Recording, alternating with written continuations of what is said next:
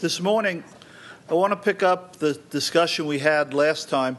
We talked about Ezra Nehemiah, which is a fifth century phenomenon, and we talked about the revival of Jewish life in Eretz Israel in the land of Israel in the fifth century, when Ezra Nehemiah, with the authority behind them of the kings of Persia, came back and reconstructed Jewish life and set in place very fundamental factors that would play themselves out repeatedly in Jewish history, especially with regard to Torah study, translation of the Torah into Aramaic and the Targumim, and interpretation of the Torah.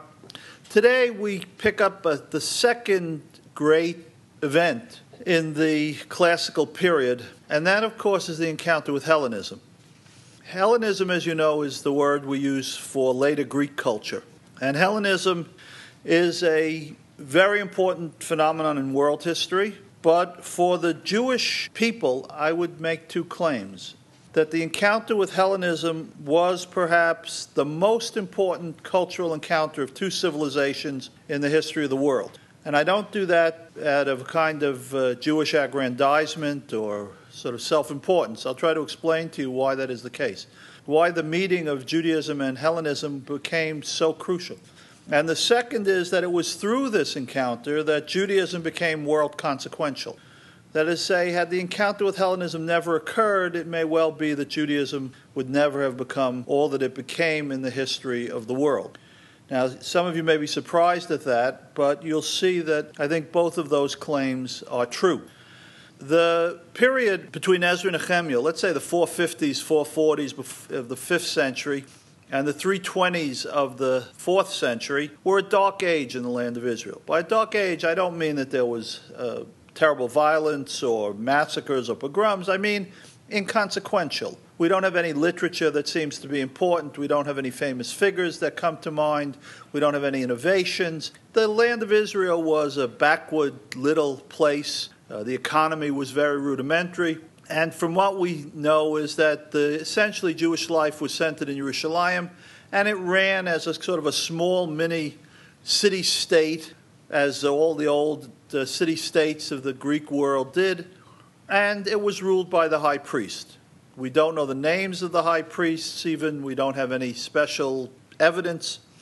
But then something changes with enormous explosive force. In the 320s, Alexander comes, you all know Alexander the Great, comes out of Macedon.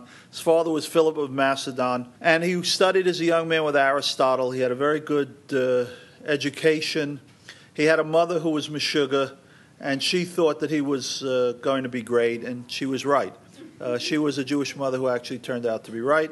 And Alexander had these grandiose schemes of conquering the world, and essentially, most of the known world was actually conquered by him. He would die eventually as a young man in his 30s on the boundary line between India and Afghanistan, and he's buried somewhere no one knows.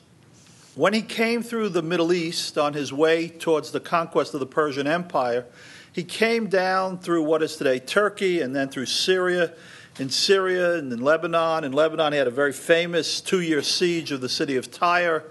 And then he conquered Tyre and he came further down into the land of Israel and he came across the coastline because obviously the place he wanted to get to was Egypt. Egypt was the great prize. But it's important for us to briefly know that he came through the land of Israel for one reason. There are traditions. I want to stress they're traditions. We have them in the Talmud, we have them in Josephus, that when Alexander the Great came through the land of Israel, the high priest was smart enough not to fight him. The Jews accepted that he would be the new overlord of the land of Israel. And instead of giving him any kind of uh, obstruction, the high priest came to meet him. The traditions vary as to where they meet. Some said he came to Jerusalem, others say that the high priest came to meet him in Gaza. But in either case, the tradition the tradition is that Alexander said to the high priest, I had a vision about the God of Israel and the truth of Judaism, and I appreciate your traditions, and I give you the guarantee, the guarantee that you will be allowed to follow the faith of your fathers. In other words, he wasn't going to coerce them to be something else. Now, we won't have time to talk about this because we're going to skip a lot of things. It's just a short lecture series. But I call your attention to that pronouncement that you'll be entitled to follow the faith of your fathers because that becomes very important over the next 250 or 300 years. Every time a tyrant rises up, especially under the Syrian Greeks, Antiochus IV Epiphanes, Antiochus III, and they try to squeeze the Jews religiously, the Jews always fall back on this pledge of Alexander to say that they have the legitimate right not to become pagans, not to become Greeks if they don't want to. That the pledge became an important part of the mentality of Jewish culture in the classical world. Now, when Alexander conquered all of these territories, he made a very important strategic decision. Remember last time I told you one of the great problems, perhaps the greatest problem in classical history, is not victory in the military sense. The victor is always stronger than the conquered, the vanquished. The military victory is not difficult. What's difficult is to maintain an empire. And we saw that both the Assyrians and the Babylonians had a theory of empire. They take away the leadership of the Jewish people or other peoples, and they transplant them to Babylonia, to other parts of their empire, in the presumption that if you take away the educated classes, what's left can't make revolution. That's the theory of empire. By Alexander's time, it was clear that that theory of empire was not altogether satisfactory. So Alexander came to a new theory, whether it was encouraged by his teacher Aristotle or by other ways, other instruments, we don't know. But he came up with a new theory of maintaining empire. And that is called Hellenism. Hellenism is essentially a theory of empire. Now, what is the cultural foundation, the political ideology? That when you have lots of different people in an empire with lots of different religions, lots of different cultures, lots of different languages, etc., you're bound to have friction. In such a multivalent empire, somebody is always going to feel that they're the minority, that they're being disenfranchised, that they have less influence than someone else. Hellenism is the idea that you try to overcome these differences by a kind of cultural assimilation, acculturation. Hellenism is the theory that you take all these multiglot peoples and you turn them all into Greeks. You might call this Greekism. You turn them into Greeks. How do you turn them into Greeks? You encourage them to study the Greek language in its uh, sort of everyday form. And the Greek language then becomes a common bond between all the peoples of the world. And later on, this is what happened in the modern empires, right? The British taught the people in India to speak English, and the French taught the people in Africa to speak uh, French, and the Spaniards taught the New World to speak Spanish. Language was crucial. The second thing, of course, and we'll come back to, was religion. If religion is not a matter of diversity and of difference, but all the peoples would essentially be polytheists and pagans, and they'd all worship Diana and Zeus and the Greek gods in some form, it would be overcome, an overcoming of the sources of friction. If they all had the same cultural interests, so they all went to the theater and watched Sophocles and uh, Euripides, and especially important in the Roman, in the uh, Hellenistic Empire was athletics. Perhaps like our time, it's in some ways Hellenism is like our time, where English is being spread all over by the computer, by the internet, by the power of the United States where uh, religion is uh, an issue. The importance of athletics cannot be stressed enough. Remember, when we talk about Greek culture, we usually think of Plato and Aristotle, right? That's if we're cultured. But for the average Greek, as well as for the average uh, Oriental person, they were not reading Plato and Aristotle, even if they knew Greek, the language, even if they now started to have some kind of religious syncretism. But athletics was a very common bond. It was sort of the lowest common denominator. And for the Orientals, by adopting athletics in the Greek sense, by the Greek sense, I mean going to athletic games naked.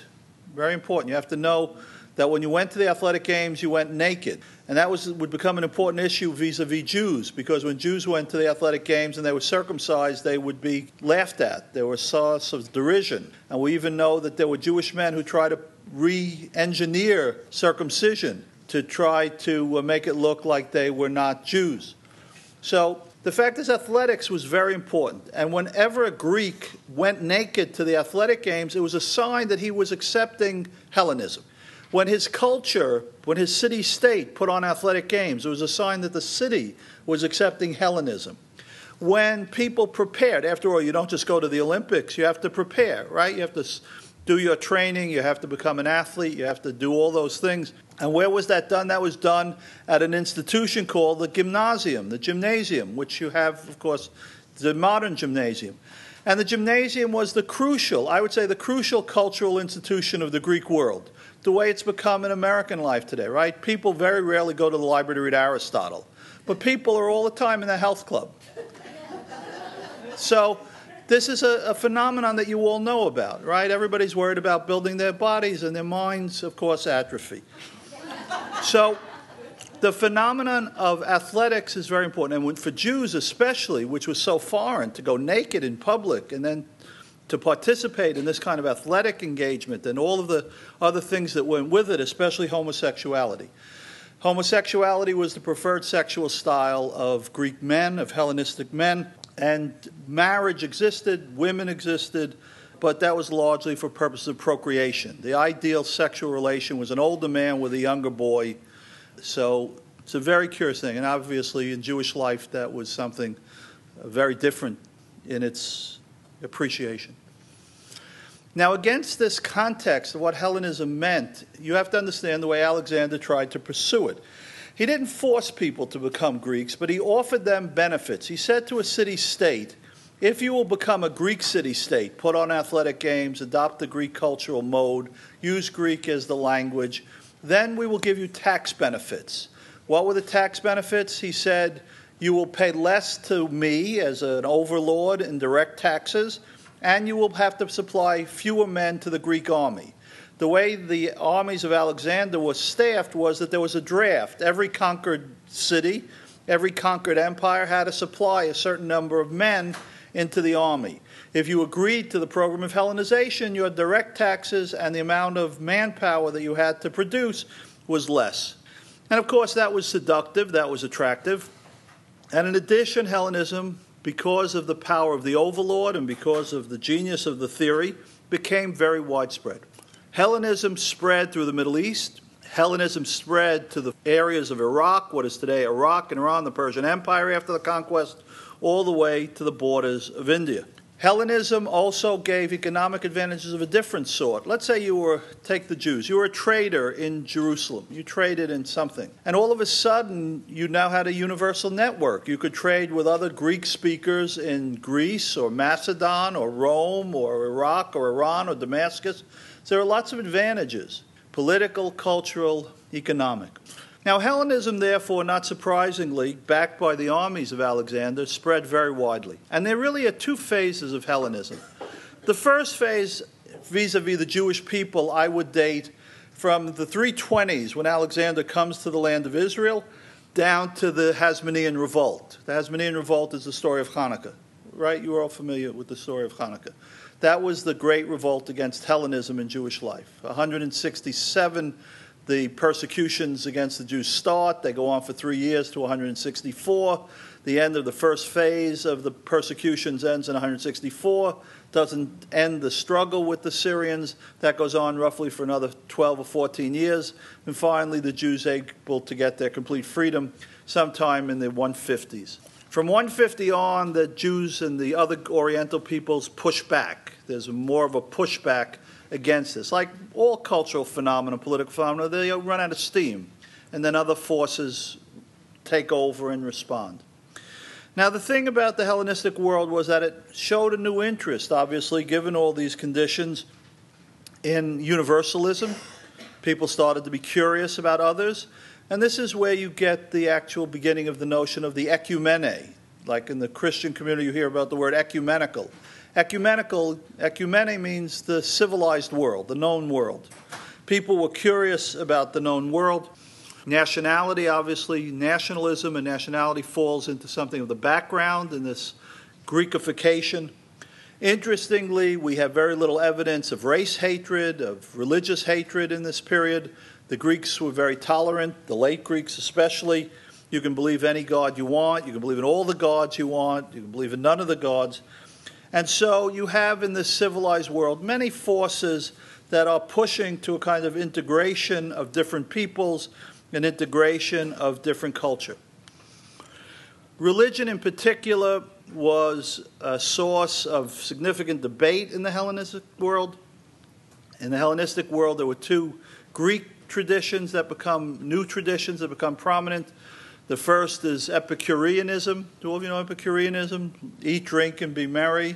That's how we usually describe it. But the real theory of Epicurus was that there are gods, but they don't interfere in human life. That was the theory of Epicurus. But more important was the growth of Stoicism. The Stoics tried to rationalize Greek religion. They tried to play down the myths and replace it with a more theoretical view. And they were interested in morality. The Stoics were interested in the status of women. They were interested in the status of slaves. They were interested in ethical questions that had fallen uh, into uh, kind of backwater among Greek thinkers.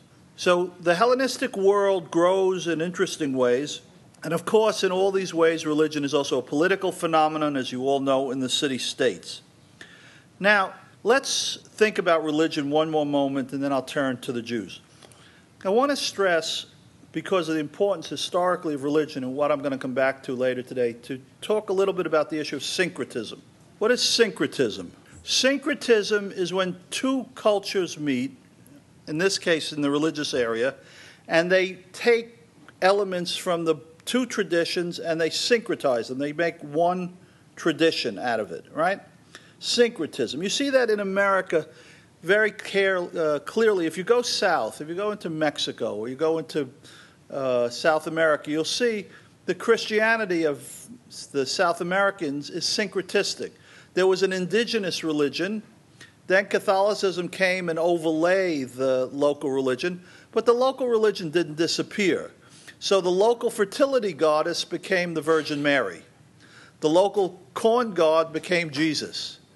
Now, I mention this because this is exactly what happened in the classical world. You had a lot of religious syncretism. In the first phase, when Hellenism was expansive, powerful, influential, the Greek gods came to the Middle East. And if you go, I'm sure you've all been to the land of Israel. If you go to, for example, the archaeological park in Ashkelon, you'll see there statues, and the statues are Zeus, the statues are Aphrodite, the, the statues are uh, all of the Greek gods. But what is really happening is more complicated. The Greek names, Zeus, is there. But you have to look closely to see whether what's really happening is the worship of Zeus, or in some way it's the continuation of the worship of Baal, who is the local god right? You can change the name, but underneath, the people are still practicing many of their indigenous traditions.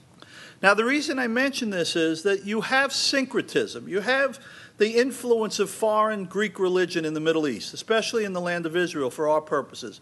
But it doesn't mean that the local religion dies. It doesn't mean that the local re- religion altogether is eviscerated. It means that it becomes something a little different, but it carries on, and the local people are still in some way whole. Moreover, you have to remember that syncretism reflects another phenomenon. Who represents Hellenism in the Middle East? Not the philosopher kings of the Republic of Plato, but the army, right? The army. The army comes and it conquers Egypt. The army comes and it conquers the Persian Empire. Who is making up the Greek army? Men. What do men do? They come to a place, they sign up for a lifetime. It's not like our army, you sign up for 30 months or 40 months. They sign up for a lifetime. They're professional soldiers. They come to a place and they're garrisoned in Egypt. They're garrisoned in the land of Israel. What do you think they do? They have relations, sexual relations, family relations with local people. Now, just think you're one Greek man surrounded by a local family. You have a, an Egyptian mother in law, an Egyptian wife, Egyptian cousins now, Egyptian culture. Who do you think in the end is going to be stronger, the one Greek man or all those Greek women, oh, Egyptian women? So, so you see what happens that you have to understand the melding of these two cultures takes place at many levels, and you can't look at these as historians often do, simple mindedly. The term Hellenism appears, you think they're Greek. The name ba- uh, Zeus appears, you think it's Greek religion. You see the Greek language, you think they're talking about Plato and Aristotle or Herodotus, but they're not. They're using Greek names, Greek language, but they're asserting local values, local interests, local social norms, local family interests, and so on. Now, this uh, happens among the Jews too. The Jews start to speak Greek, the Jews start to be integrated into the Greek world, especially the wealthy Jews in Jerusalem. The poor Jews in the countryside are probably little touched by this. They have little to gain by it. They're peasants, whether they're under the Greeks, they're peasants, whether they're under the Persians. They go about their life in a very simple way.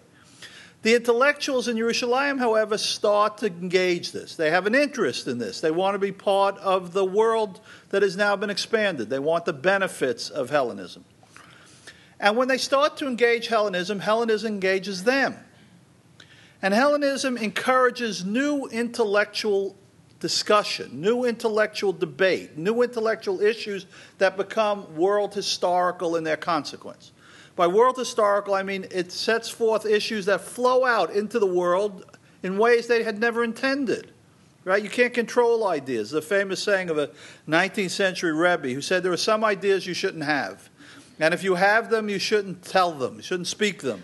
And if you speak them, you shouldn't write them down. And if you write them down, you shouldn't publish them because you never know where a published book is going to wind up, right? So you may have a thought, and all of a sudden it will have consequences you never intended. What happens among the Jews, I'm sure, was unintended, but it was extraordinary. The Jews now again begin a period of enormous spiritual and cultural creativity. You might say, goaded by, inspired by, encouraged by the Greeks also out of apologetic purposes, trying to defend Jewish interests, Jewish values, they begin to produce a new literature. And they begin to preoccupy themselves with a new set of intellectual problems that will become the foundation of all future civilization. The great ideas of that Greek world, of the Hellenistic Jewish encounter. These come in two forms. The first is in Hebrew, and there's a debate among scholars of which Hebrew books are written in this period. For example, there are some people who think that the final editing of a number of the biblical books takes place only in the Hellenistic period, like the Song of Songs, uh, like Ecclesiastes, right? Vanity of vanity. I myself think they come a little earlier, but the fact is, it's clear that there are Hebrew authors, Hebrew books, Hebrew ideas being discussed in a very intense way. We know in the Hellenistic period a very famous book is produced in Hebrew called Ben Sira, The Wisdom of Ben Sira. I don't know if any of you know the book of Ben Sira. The book of Ben Sira is a very famous book in the ancient world, and it was clearly composed in Hebrew sometime in the Middle Hellenistic period. The other kind of books that I don't have time to talk about, but you should all know because they're really very, very much a reflection of great Jewish creativity there are three categories of books that the Jews produced that are famous books. Unfortunately, Jews don't read them anymore because the church adopted them as important books. And they wound up in the Christian Bible. The first is pseudepigrapha. What does pseudepigrapha mean? Pseudo means false, epigrapha writing. But it doesn't mean false in the sense, you know, that it's a lie. We use the word pseudepigrapha in our time that way. But pseudepigrapha here means writings that have a pseudonymous author. For example, someone will write a book and he'll call it the Testament of Levi. Now, obviously, Levi, the son of Jacob, didn't write the book. The Testament of Abraham, right? So there's a whole series of books called the Testament of the Patriarchs. The books were a Jewish theologically creative enterprise of wrestling again with biblical themes like what is the justice of God? What is the covenant with the Jewish people? What is the meaning of Torah? All the classical themes are again reworked in the pseudepigrapha. The most famous pseudepigrapha is what? Do any of you know? It's the one that made it into the Bible, the book of Daniel. Daniel, remember Daniel? Daniel is a prophet. And where does Daniel, according to the story, live? in the Persian capital, right? And he's a member, he's a courtier in Persia. And he has uh, kind of uh, strained relations with his colleagues because he won't do what? Never saw the movie? Because he won't eat treif. He won't eat with them. So they're very angry at him. They feel he's a sort of a snob or whatever, and eventually, you know, he winds up in the Daniel in the lion's den. They they sort of uh, undermine his authority. They tell on him, and so on. It's almost certainly the case that the book of Daniel was not written in the fifth century in Persia, but in the second century in the land of Israel. And what is the theme of the book of Daniel? The overriding theme? You can see it at what I've just told you about kashrut. What's the theme? Keeping the Jewish tradition against foreign overlords. What are the Jews struggling with in the second century before the Common Era? Keeping Jewish tradition against Greek overlords. But they couldn't write it as a contemporary book. One, because contemporary literature in the ancient world had less authority than ancient literature. And secondly, because they might get their head cut off. So this is a kind of samizdat literature like you had in the Soviet Union, a kind of underground literature against the current political establishment. But when they put the Bible together, but the rabbis, they took it as a literal book from the fifth century and they included the book of Daniel. Pseudonymous writing, pseudepigrapha. The second set of writings, and there's a whole very great literature, ladies and gentlemen, written by the Jews. Pseudepigrapha. Second set, which we don't again, I apologize, is apocrypha. What does the word apocrypha mean in Greek? Somebody said, who's? Is that you, Rabbi Myers? Did you say secret? Somebody said secret. Secret. Secret. The technical meaning was secret. Secret that these were secret books. What the secrets are, we could discuss. There's all kinds of ideas that they contain, special doctrines, theories. The rabbis knew these books. The rabbis essentially approved of most of these books. But for reasons that aren't clear, probably because they were becoming very popular among early Jewish Christians and then Christians, the rabbis also left them out. But if you look at a Catholic Bible, you'll see it includes the Apocrypha. And the last is a whole series of wisdom literature. Wisdom literature is a kind of literature reflecting on the world in a different way than is usually the case in Jewish uh, classical literature. Biblical literature always, or almost always, takes the form of revelation, right? God said that's revelation. The prophets are revelation. Wisdom literature is clearly not revelation. It's a human reflection. It's a kind of Jewish philosophical exercise in which Jews reflect on the nature of truth, on the nature of reality, on the nature of nature. So there's a whole literature, again, that Jews uh, create. So that's one side of the influence. The influence is very marked, and it, it's a great shame that people don't read the pseudepigraphic, the apocryphal, the wisdom literature, because you come to have a very great appreciation for the kind of creativity that Jews were engaged in before, before the rabbinic period. This period is called, of course, the intertestamental period. After the close of the Hebrew Bible with the late prophets, Malachi, Zechariah, and so on, and then the rabbinic literature, which we have from the second century, first and second century of the Common Era. But in this intertestamental period between the New Testament, between the Hebrew Bible and the New Testament, between the end of the Hebrew Bible and rabbinic literature, the Jews were now, because of the Greeks, again very creative. And these ideas will have enormous influence. They won't have them on Judaism, they'll have them on Christianity. But the world would not be the same if it weren't for these books. Very, very important. The second set of literature that I need to mention and is more consequential in a fundamental way are the books that the Jews wrote in Greek. Now, this, of course, is a new phenomenon. Jews writing in Greek. Now, why were they writing in Greek? Well, they were writing Greek for a number of reasons. First of all, it should be said, and it's said honestly, that the Jews were very impressed with Greek culture. In the history of the Jewish people, when you start to study a specific era or a specific location, a community, there's always one question that is a kind of introductory, a basic question, and that is how did the Jews view their neighbors?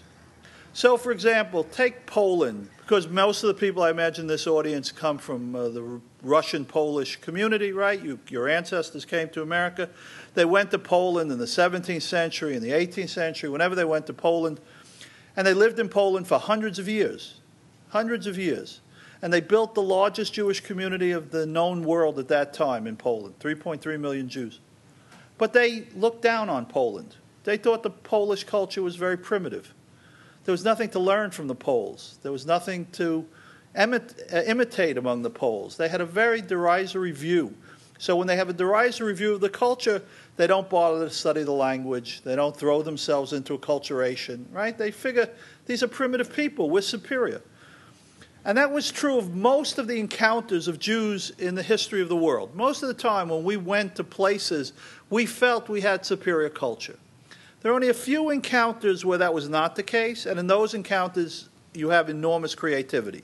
The first is with the Greeks, the second then will be with the Muslims in medieval Spain, and the third will be in modernity in Western Europe. So here is the first time that the Jews really feel they're over against a very high culture.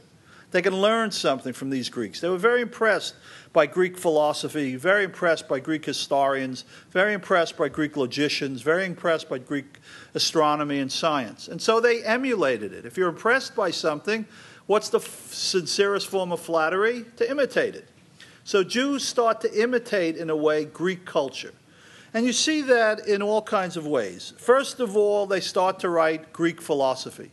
Now, the fact is that Greek philosophy was, of course, the, the greatest monument in a way of Greek culture, and the Jews were impressed by it. And we have a, a name, for example, you've never heard of, named Aristobulus, who was a Jew. You see by the name Aristobulus already that he's acculturated because that's not a biblical name.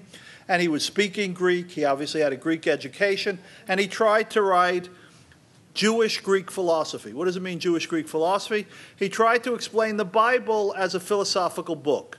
And he begins the tradition of seeing Moses as a kind of Greek philosopher. And he discusses issues like Greek philosophers, not as revelation, but as human intellect. Parenthetically, I will tell you this starts a tradition. The tradition is that among Jews, there was an old tradition that Plato was a student of Jeremiah. Of course, it's a nonsense. But the Jews asked themselves, how could this Greek be so smart? Obviously, he had a study with Jeremiah. And this is an old tradition that really the greatest philosophers were the Jews, the Greeks learned it from the Jews, and then uh, we rediscovered it. So you have, you have Greek uh, philosophy, Aristobulus. And of course, later on, and I'll come back to it in a few minutes, you have the greatest of all the ancient Jewish uh, Greek philosophers of enormous historic importance named Philo of Alexandria in the first century before the Common Era. The second thing is you start to get Jewish historical writing. By Jewish historical writing, I mean Jews imitating Greek historians. Now, we had written a form of history, right? If you read the Torah, you see that it's a form of history, especially from the second book of the Bible, from Exodus, right? It tells how we left Egypt, we wandered in the desert, the various historical episodes in the desert. Then later on, we have Joshua, it's a kind of historical book about the conquest of the land. Then we have Kings and Samuels about what happened under the kings of Israel. But it's always history written from a theological point of view, that there's a providential God, and that the providential God is using history to direct the forces of uh, the world for his purposes. Here, the Greek historians, though they're biased, the Greek historians don't write modern history. They write usually a kind of hero history. They write about great men, they write about the victories of great men. And often they're on the payroll of great men so that they would write these histories. Uh, there's a, the most famous, of course, was the uh, historian for Justinian, the late Roman emperor, who then wrote a, Procopius, who also wrote a secret history, which told the truth, and that's his most famous book. But the fact is that Jews start to write history. Now, this is interesting. The Jews in the classical period under Greek influence write history. Once the Second Temple is destroyed, the Jews don't write history again for 1,500 years. After Josephus, there's essentially no Jewish history till the late Renaissance period, Azariah de Rossi and others.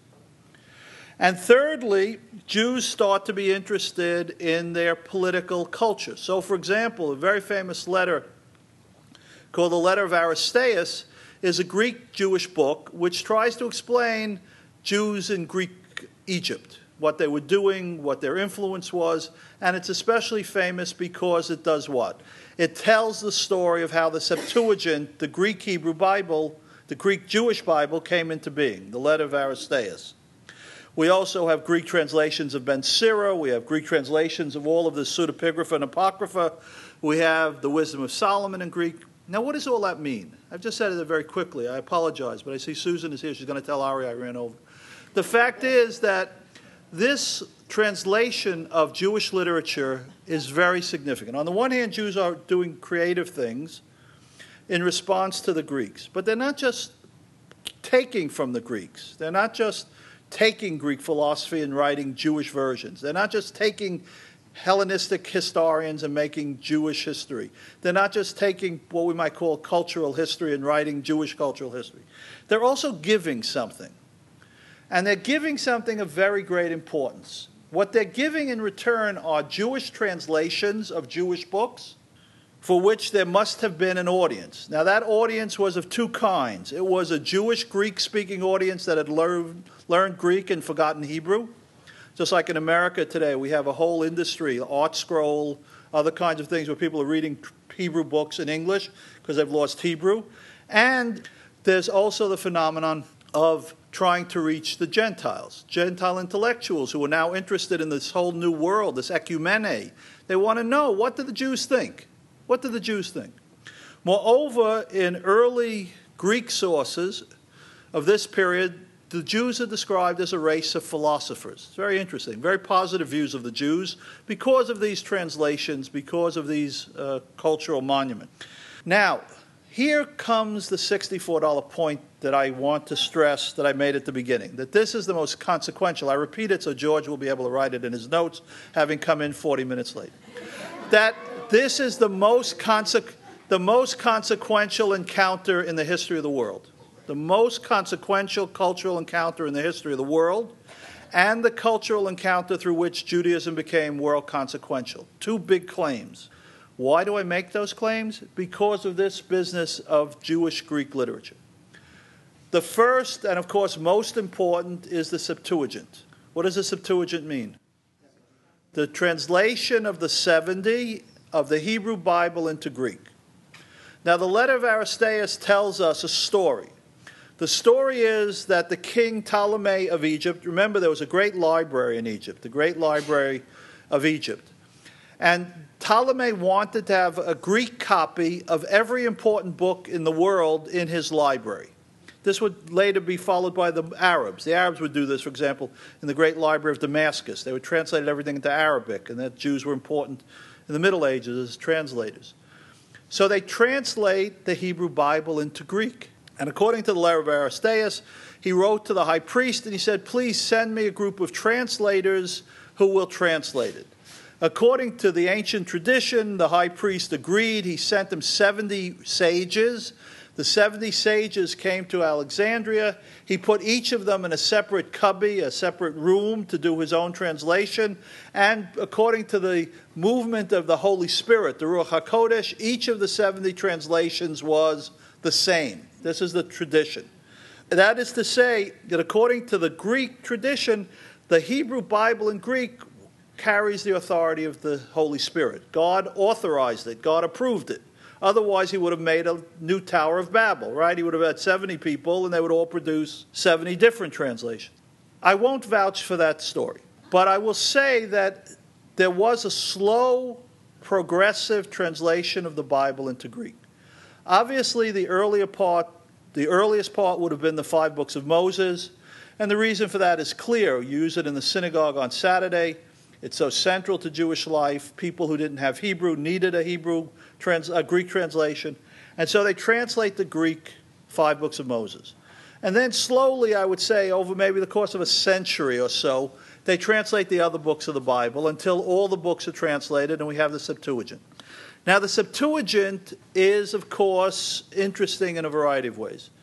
First of all, and most important, it makes available the story of Judaism and the Hebrew tradition to the Greek world, to the whole world of the Mediterranean, conquered by the Greeks. Also, importantly, parenthetically, I don't have time to discuss it, makes us aware of how people understood the Bible in that time, because you all know the old saying every translation is an interpretation. So there are places in the Hebrew Bible where you have a certain ambiguity, and you have to translate them. The same with the Targumim, the Aramaic. If you study the Aramaic, you see they're dealing with certain intellectual problems, and they resolve them in one way or the other. In the Greek translation, there are intellectual problems, and the Greek translators resolve them.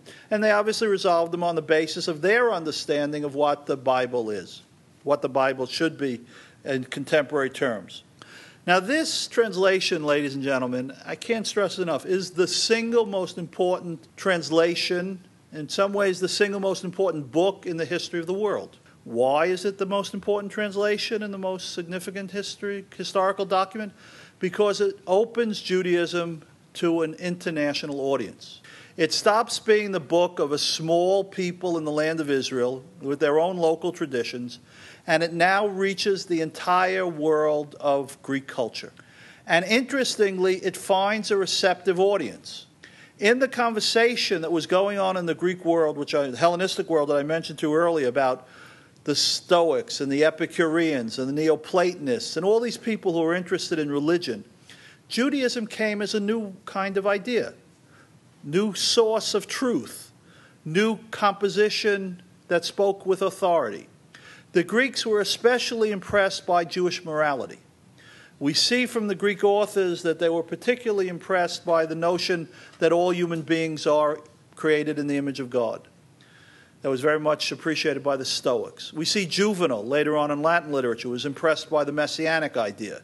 So in the I think in the seventh eclogue of Juvenal, you'll find a messianic idea drawn from the Jews. You'll see an interest in family life, the values of family. We talked a little bit a moment ago about women, family, sexuality. All of these issues had a warm audience.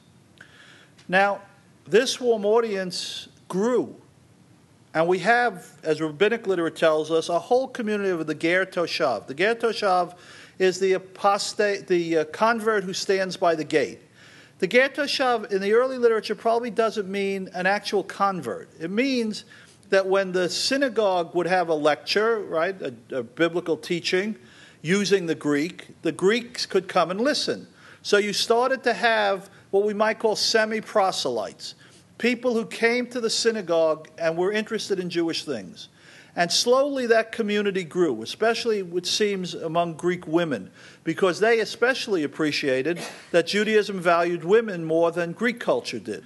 The result is that you start to lay the foundation throughout the Hellenistic world, throughout the Mediterranean world, a Greek speaking, non Jewish, semi proselyte community. The consequence of that you could all anticipate when Paul goes out into the Roman world in the first century, where does he go to preach? He always goes to synagogues. Now he gets into trouble usually in the synagogues. And he tells in the book of Acts tells how the synagogues beat him and, and mock him and so on. But he goes to the synagogues. And what does he do there? He preaches in Greek. The Pauline letters are in Greek. And he preaches to a Jewish Greek audience and to a Jewish non Greek audience. And he says to the Jewish non Greek audience, In Christ there is neither Greek nor Jew, male nor female, slave nor free. And he starts to make converts. And he convinces the early church to reject the position of Peter that you have to first become a Jew in order to become a you have to first become a Jew in order to become a messianic Jew, right? You have to convert. So Paul takes the Greek gospel, which is already known in the Greek world, and he makes Christianity triumphant. The whole history of the world, and I say this without apology, the whole history of the world is shaped by the use of the Pauline Bible. Pauline Bible means the Septuagint.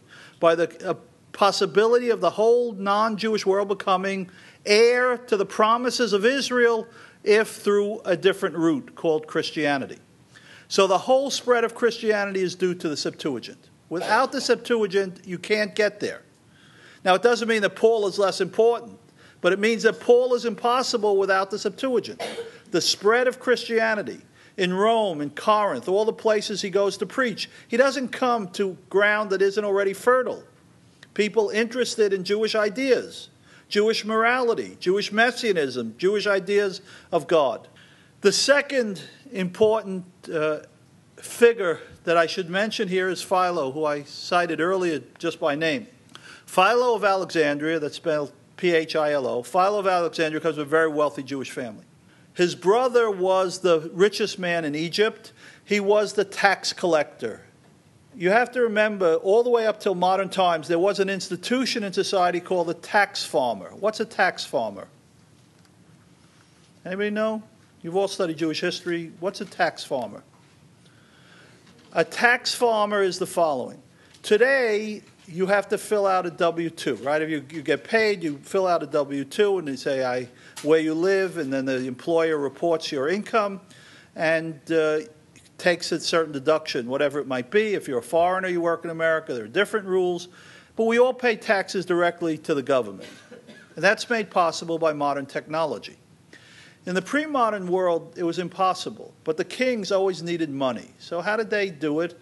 They would set at the beginning of the year an amount of money they needed, let's say a million dollars. And then a consortium or an individual, if he was wealthy enough, would come and give the king a million dollars. And he would buy from the king the right to tax. All the taxes would go to him. So he would tax salt, he would tax wine, he would tax grain, he would tax whatever he taxed, right? Now, that more often than not, through the history of the Western world, were Jews. Jews were tax farmers. So they would give the king a million dollars. Of course, it was a risky business. If there was a revolt, if there was something, you might lose your million dollars. But naturally, to take such a big risk, you wanted to get back more than a million dollars. So if you had a stable society, you were not terribly oppressive, so nobody murdered you. You were able to function as the tax farmer. You got very wealthy, right? The leading tax farmer, the wealthiest man in Egypt, was Philo's brother. So wealthy, in fact, that his son converted to paganism, married into the royal family of the Roman uh, emperor, and he was the general who led the army that destroyed the Second Temple. So the fact is, these are all curious little things that, that play a role. So the fact is that Philo had a good education. He was, he was well educated. He had a Jewish education and he had a Greek education, reflecting the class, the elite class from which he came to. And we know that he was a very influential member of the community. He represented the Alexandrian community when there was a major pogrom and he came to Caligula to plead for the Jews. And just at that time, Caligula was, uh, remember, Caligula set up a statue, wanted his own statue in the temple. He was uh, the, the, mad Caligula, he was Meshuggah. And uh, he was assassinated by the Praetorian Guard, and he was succeeded uh, by uh, Claudius. So the fact is that Philo is very important as a political figure, but that's not the great importance. Philo had a deeper agenda. Philo was a real intellectual. And his deep agenda becomes the agenda of Western culture from the time of Philo until, uh, let us say, the 17th, 18th centuries. And what is the, the great intellectual agenda of intellectuals, right? Intellectuals in the Western world, in the Mediterranean world, from the first century to the 17th century, 18th century? What's the overriding issue? You, the issue is reconciling Athens and Jerusalem, as it's called, reconciling Greek philosophy and the Bible. Right? That's the great issue. When the Western tradition looks for its intellectual roots, it looks to the Greeks. So it reads Aristotle. If you want to go to a medieval university and study, what do you do? Go into the library here at Irvine or uh, UCLA, better because they, they're an older library, they probably have a larger collection, and look up Aristotle. And you'll see that under Aristotle, you'll find the following a short commentary on Aristotle's metaphysics, the middle commentary on Aristotle's metaphysics, the long commentary on Aristotle's metaphysics. Why? Because when you went to university, you studied Aristotle. That was truth. The first year you were a freshman, you were a beginner, so you studied the short commentary. The second year you're a little more educated, you study the middle commentary. The third year, or you go to graduate school, you would study the long commentary, Aristotle. So you have Aristotle as the root of everything you do. That's the whole Western intellectual tradition essentially built on Aristotle, with some help from Plato and some of the other Greeks, uh, especially in medicine, like Galen and so on. But then on the other hand, you're a religious tradition, right? You became a Christian world, became a Muslim world, you were a Jewish world. So you have the problem. You have your own truth, you have scripture. But you don't want to be a hick, you study Aristotle as well. And then you find out that Aristotle doesn't seem to agree with Genesis when it comes to creation, for example. In the metaphysics, of Aristotle or in the Timaeus of Plato, you get a different theory of how the world came into being than you do in Genesis. So, what do you do? You give up Aristotle? Well, you can't just give up Aristotle, he's the base of your whole intellectual world. You give up Genesis? Well, you can't give up Genesis because it's the base of your whole religious cultural world. So, what do you have to do? You have to try to reconcile them.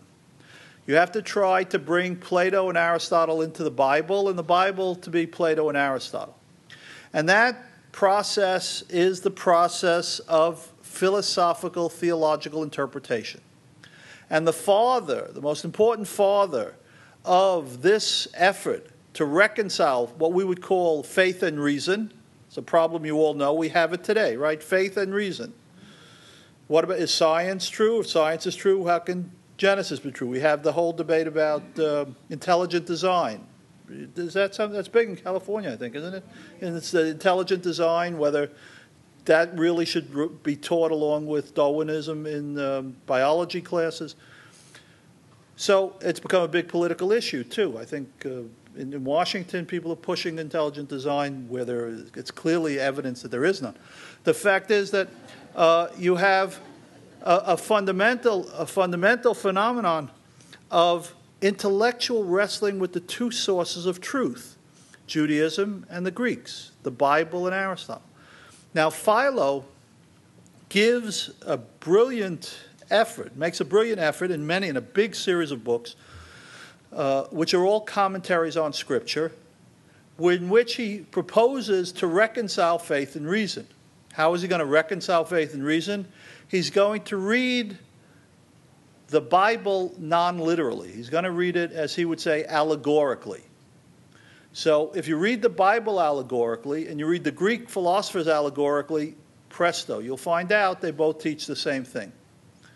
Now, that effort, which I recommend to you because of its remarkable interest, becomes what all Western intellectuals do for 17 or 1800 years. And they still do it in our time you still have people trying to reconcile Genesis with the Big Bang, right? All kinds of books of this kind. You have people who write books about the Bible as a current political theory, Moses as the model of what a, a political leader should be. This whole effort of trying to hold on to both.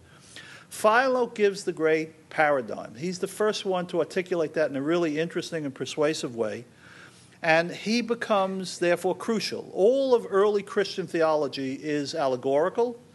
That's why the Jews reject allegorical interpretation till the late Middle Ages. And he is, therefore, in some way, not disparagingly, what I call the first church father. Because all the church fathers were Platonists reading Philo and interpreting the Bible allegorically. Now, this means that in the Septuagint, you have the foundation stone, translation that makes Judaism of world historical importance. And in Philo, you have a Jew providing the method by which to work out the problem posed when Greeks take the Septuagint seriously, right? And when Jews take Greek philosophy seriously.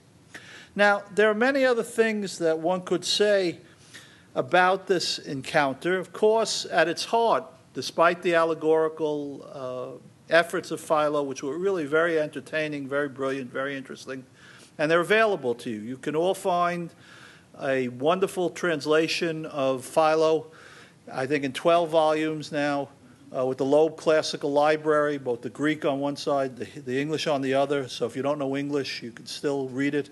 And the fact is that you have uh, many things, but one still cannot get over the issue that Judaism at its root is antithetical to Greek culture. It's antithetical because, first of all, it's, it's theocratic, believes that there is a God who is the source of authority. It believes in revelation, that God speaks to human beings and gives authoritative teachings, as compared to the Greeks who believed in philosophy, which meant human wisdom reflecting on problems, human intellect being the source of truth. Judaism is strict monotheism. The Greeks, of course, are kind of polytheism of a very crude kind. Not only is it crude in the sense that it's numerically multiplies the gods, but it's crude in the sense that it has a very anthropomorphic idea of the gods, right? That the gods are always involving themselves in human history in a very, uh, minute, uh, what should I say, uh, primitive way. So, for example, you have the story of the Trojan War. You have the story of later on Leda and the swan, right, where the god is, likes wants to make love to Leda, so he becomes a swan. Uh, so these whole primitive ideas were uh, offensive to certainly certain Jews. Where Israel thought of itself as being a kingdom of priests, the Greeks were a nation of athletes, of things concerned with the body.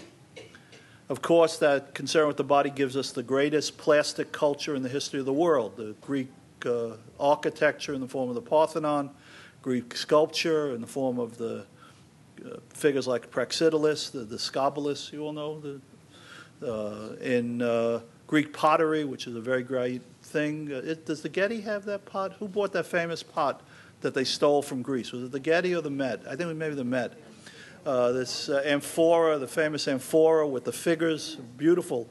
You all know the red on black, the black on red. Very famous artistic creativity among the Greeks. The Jews don't do creative things like that. We don't do plastic arts. We don't have bodily things, right? And we have the we have the second commandment: "Thou shalt not make graven images." So we generally have a whole different sensibility: religious sensibility, cultural sensibility, ethical sensibility. We believe in Torah and its obligations. And therefore, at heart, there is a deep struggle. And the issue is how to reconcile these two forces the inner forces of Judaism and the great, I want to stress, the great cultural creativity of the Greeks. And that's a modern struggle, too, right? Our struggle is still the struggle of Hellenism. How do we reconcile those things that we hold dear as Jews with the extraordinary genius of the modern world science, technology, philosophy, history? So Hellenism also points us to enduring, not solutions, but enduring lessons. Namely, this is an old issue of uh, encounter. Jews have been here before.